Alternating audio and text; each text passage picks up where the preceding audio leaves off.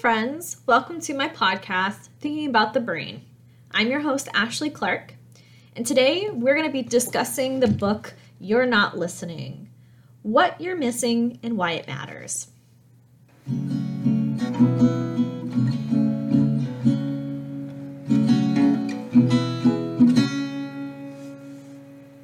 Welcome to the very first episode.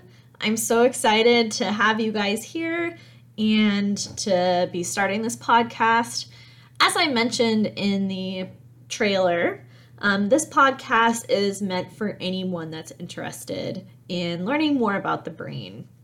I myself am a PhD student studying brain and cognitive sciences at the University of Rochester.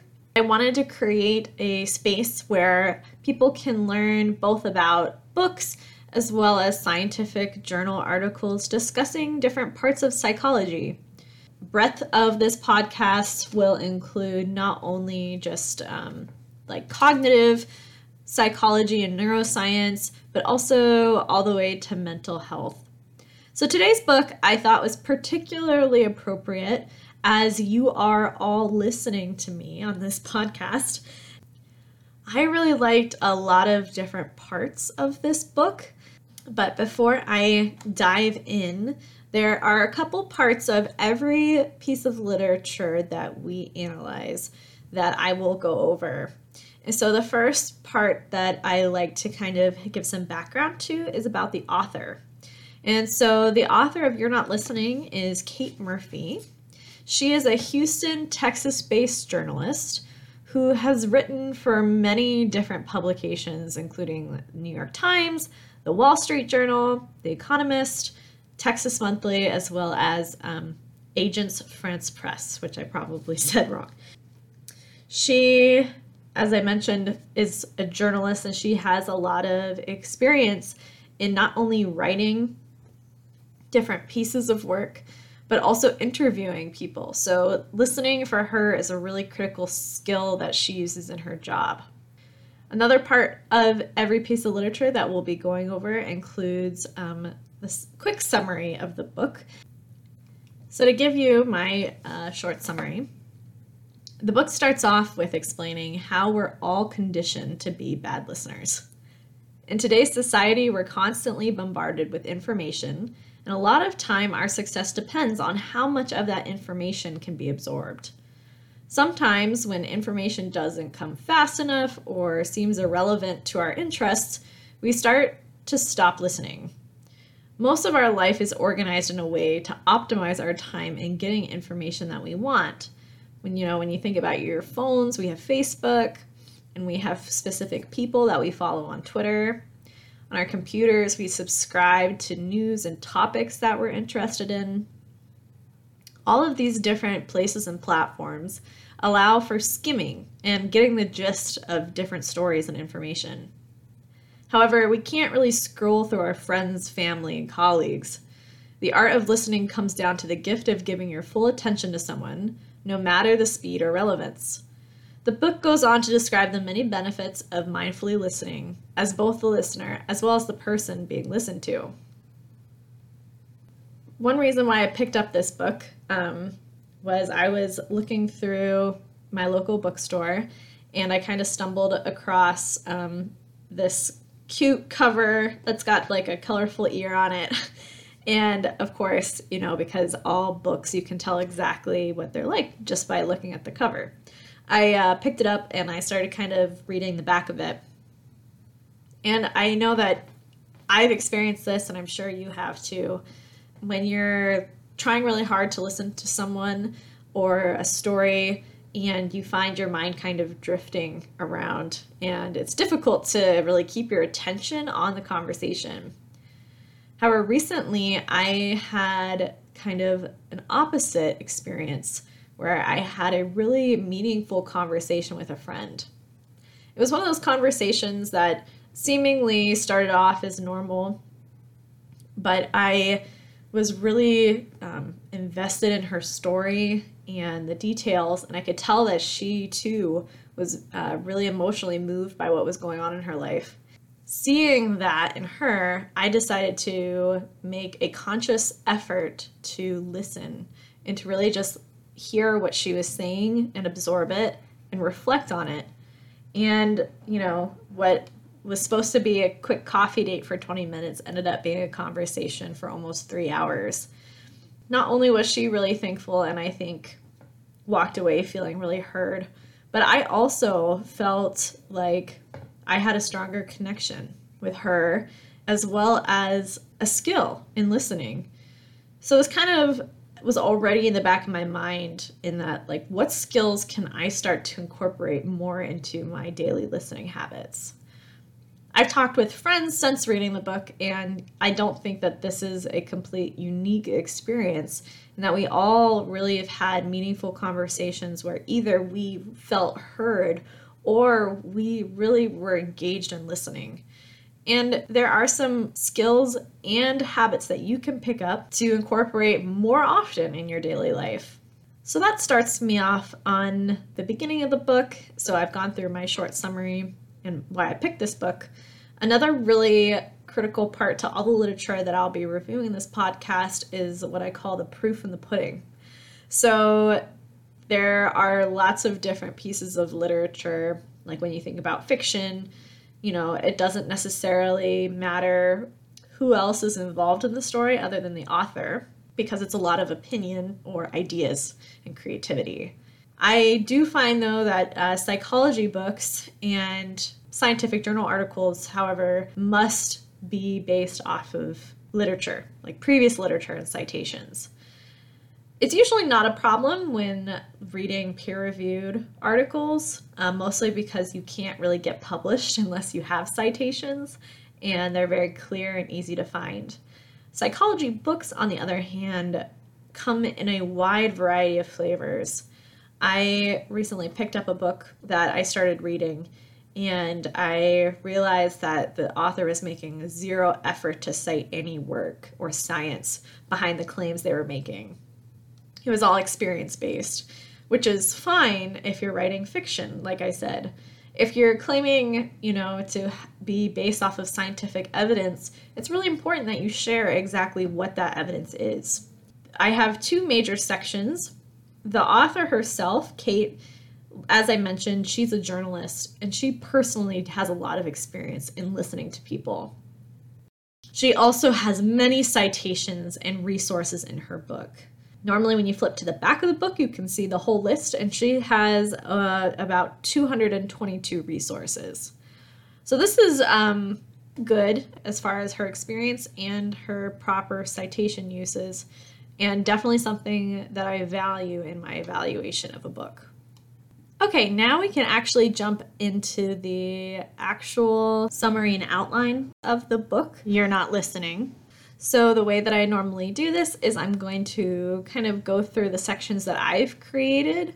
Um, the book has several chapters, and I've kind of categorized it into uh, six major themes. Those sections include the neuroscience behind listening, um, why listening can sometimes be difficult, how listening to opposing views is also hard, how to be able to actually listen to yourself and talk to yourself, how to support conversations, how gossip can actually be a good thing, and when to learn to stop listening. Now, again, these sections are directly from her book.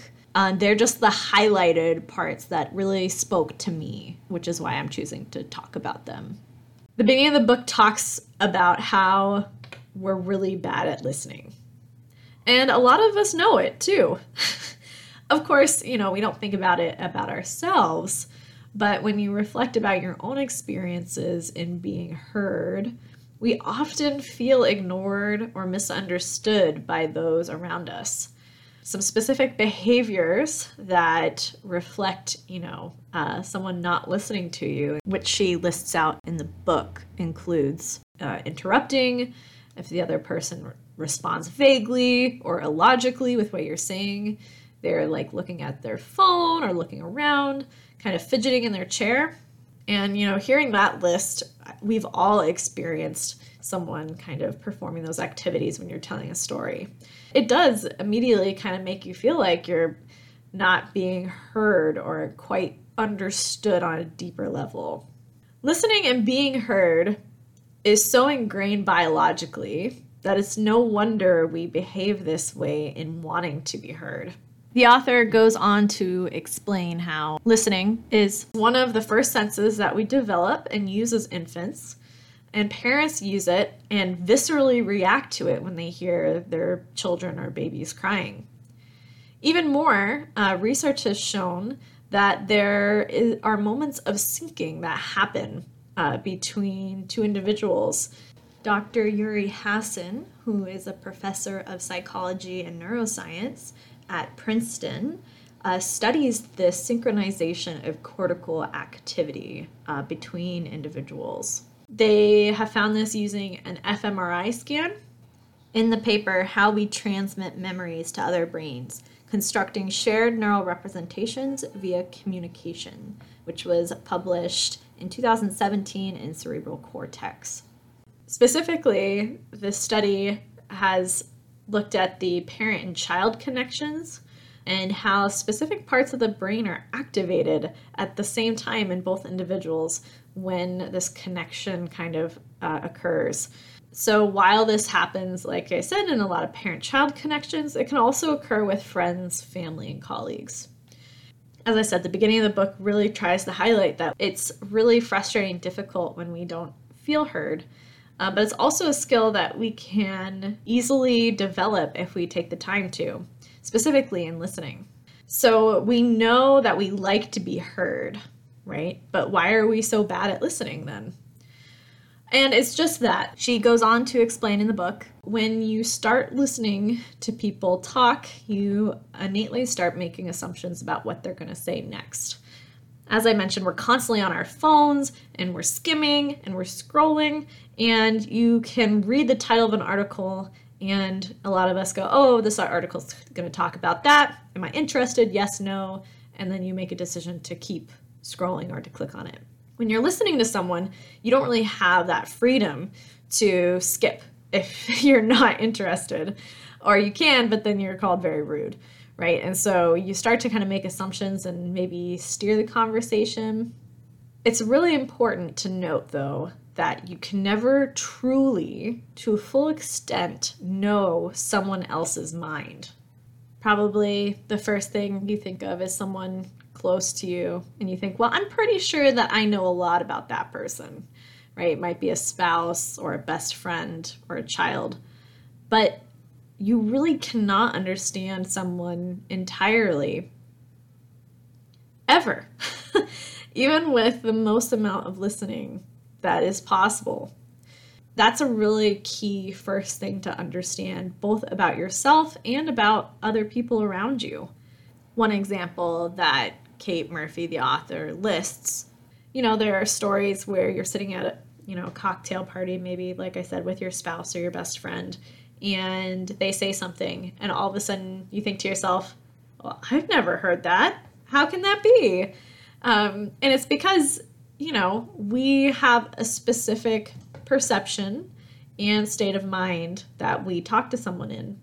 Especially if you're maybe more of a passive listener, then you're not asking the right questions or should I say, the same questions that someone else would ask. So, again, it's really key to recognize the fact that you can't know someone completely. This also leads to this idea of um, it's called social signaling theory or social identity theory. The author states how these are two different but related theories that date back to at least the 1970s and they primarily focus on how human beings indirectly communicate a different status and values. Essentially, what happens is you see something um, about someone else and you start to make some assumptions about what they're like. For example, you see someone wearing, you know, a specific band t shirt that's super punk, let's say. You might make some assumptions about their lifestyle, saying, oh, I bet they're kind of rebellious, or you know, fill in the blank, right? We do this a lot with political parties and religion. This is also a dangerous step in the fact that you start making assumptions about someone else and, you know, assuming maybe what their ideas are on a topic or what they're going to say next. It's also really difficult when you start talking to somebody and, um, you know, you have opposing views about something. The book talks about this in terms of feeling like you're being chased by a bear. And that's because a group of neuroscientists at the Brain and Creativity Institute at the University of Southern California, Los Angeles, found using an fMRI study again that similar brain areas light up in the same way when you're arguing with somebody or sharing opposing views as when you're being chased by a bear. and this is that fight or flight response.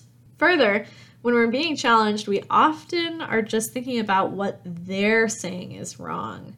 You know, we're trying to poke holes in their argument. The author goes on to explain, however, we're not necessarily reflecting and thinking about the evidence against our thoughts, right? What are they saying that's true? you can get a lot more out of a conversation if you can do both, but it requires active listening to their side of the story.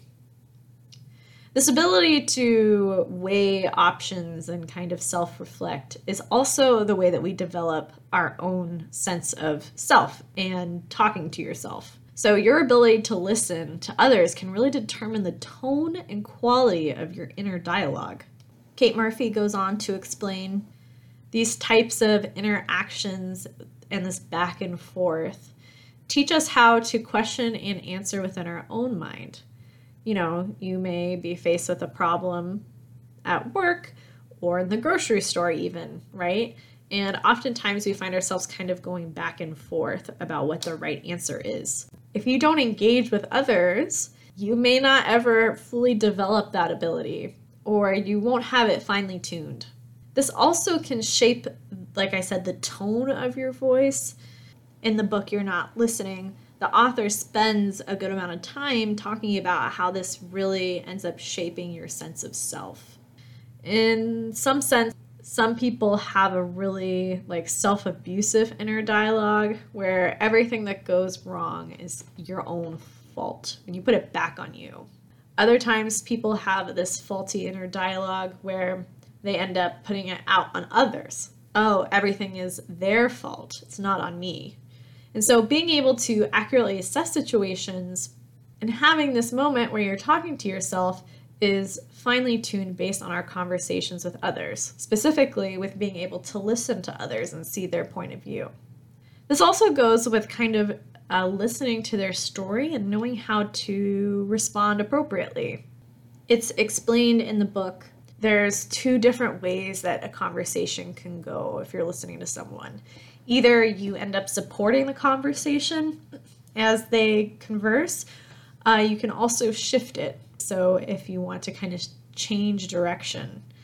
Now, it's not only just about asking relevant questions here, but it's about keeping the conversation actually supported. An actual example that I can give you guys is last night my dog had a really rough night and we ended up kind of going outside a bunch for her to go to the bathroom. Now, a supportive response would be something of, "Oh no, what was going on? Like how many times did you guys go out? Where did what, you know, is she okay now?" Where a shifted response would be something along the lines of, "Oh yeah, you know, sometimes my dog does that and this is what I do XXX." If you continue to support the conversation, the speaker feels more supported. It also can kind of give clues that you're being an active listener to what they're saying and you're not just kind of turning it around. This can also go with different types of conversations. We can feel these shifts even in conversations like gossip, which is not always all bad. They find in a lot of social studies that learning how to talk to each other and yourself about others can give you a lot of information about what is socially acceptable in your area. Understanding that if in the workplace you eat other people's lunches, people are going to get upset. Maybe you didn't know that before, right? And so you can make more informed decisions about your actions. Listening to those kinds of things has shown to be beneficial for culture and development. However, it also comes with a burden. So, not all information is equally worth the same. The author gives an example, you know, I'm sure we've all had these conversations where you lean in and you say, oh my gosh, did you hear that like so and so did this? Right? Kind of the juicy gossip. Uh, that information is maybe worth a little bit more than knowing that, oh yeah, so and so moved last weekend. It definitely depends on your definition of worth, or I call juice. But some information that you hear is maybe not as widely known. And that tends to have a direct relationship with uh, how much it's worth. And you want to be wise with that. It's equally important to know when to listen as it is to know when not to listen, right? So, your listening to others is a gift. Towards the end of the book, the author describes how, according to the British language philosopher and theorist Paul Grice, when we're listening to others, we have four main expectations. Those expectations include maximum quality, maximum quantity, maximum relation, and maximum manner. Okay, what do those mean? When we're expecting uh, quality, we're expecting the truth. We don't want our friends and colleagues to be lying to us when we're listening. We also expect quantity. So, information we don't already know, we want to listen to. And we also don't want so much that we start to become overwhelmed. Maximum relation is this expectation of your story or the information kind of having a logical flow. We also have maximum manner, which is we expect the information in the story to be reasonably brief, orderly, and unambiguous when these expectations are violated, the story that you're listening to kind of starts to fall apart or starts to become uncomfortable. This happens a lot with people with dementia who start to have these conversations that don't really have a logical flow. And it becomes really difficult to kind of engage and follow and respond appropriately. However, even when you have these violations, Kate encourages you don't give up too soon. Sometimes people just need to kind of establish some trust to keep talking. Sometimes it may take more than one conversation to truly hear someone. So it's really worth your patience to take your time and reflect on what people are saying, even if it's maybe not as quickly as you expect it to come. Again, we can't scroll through our family and friends. It's not rare for people to often feel ashamed and embarrassed or even guilty when you listen well, especially when you reflect on what they're saying back to them. As I mentioned, we live in a world where truly listening is rare. Most people, when you ask who actually listens to them in their life, often only have less than a handful of people. Maybe they say a spouse, a best friend, a therapist, or sometimes it's no one at all. Ultimately, the take home of this book is to be mindful and intentional where you give and withhold your gift of listening. Now, some questions for you to kind of think about as you move on with your day. I encourage you to really think about people in your life that maybe you have a hard time listening to. Why do you think it's difficult? Are they violating maybe some of the assumed expectations? Are they challenging your beliefs? Another question that I have is what way can you be more mindful in your conversation with others? Maybe it's actively putting your phone away during conversations. Perhaps choosing not to respond with your thoughts, but rather encouraging their current story and feelings, not shifting the conversation, but supporting it. Okay, well, that concludes the very first episode of Thinking About the Brain, the podcast where we use our brains to think about our brains. We just finished uh, reviewing the book You're Not Listening, again by Kate Murphy, which you can find at your local bookstore um, as well as on uh, audiobook. I most graciously thank you for your attention and your listening, and I hope to have you visit me next time. I hope you have a wonderful day and peace to you.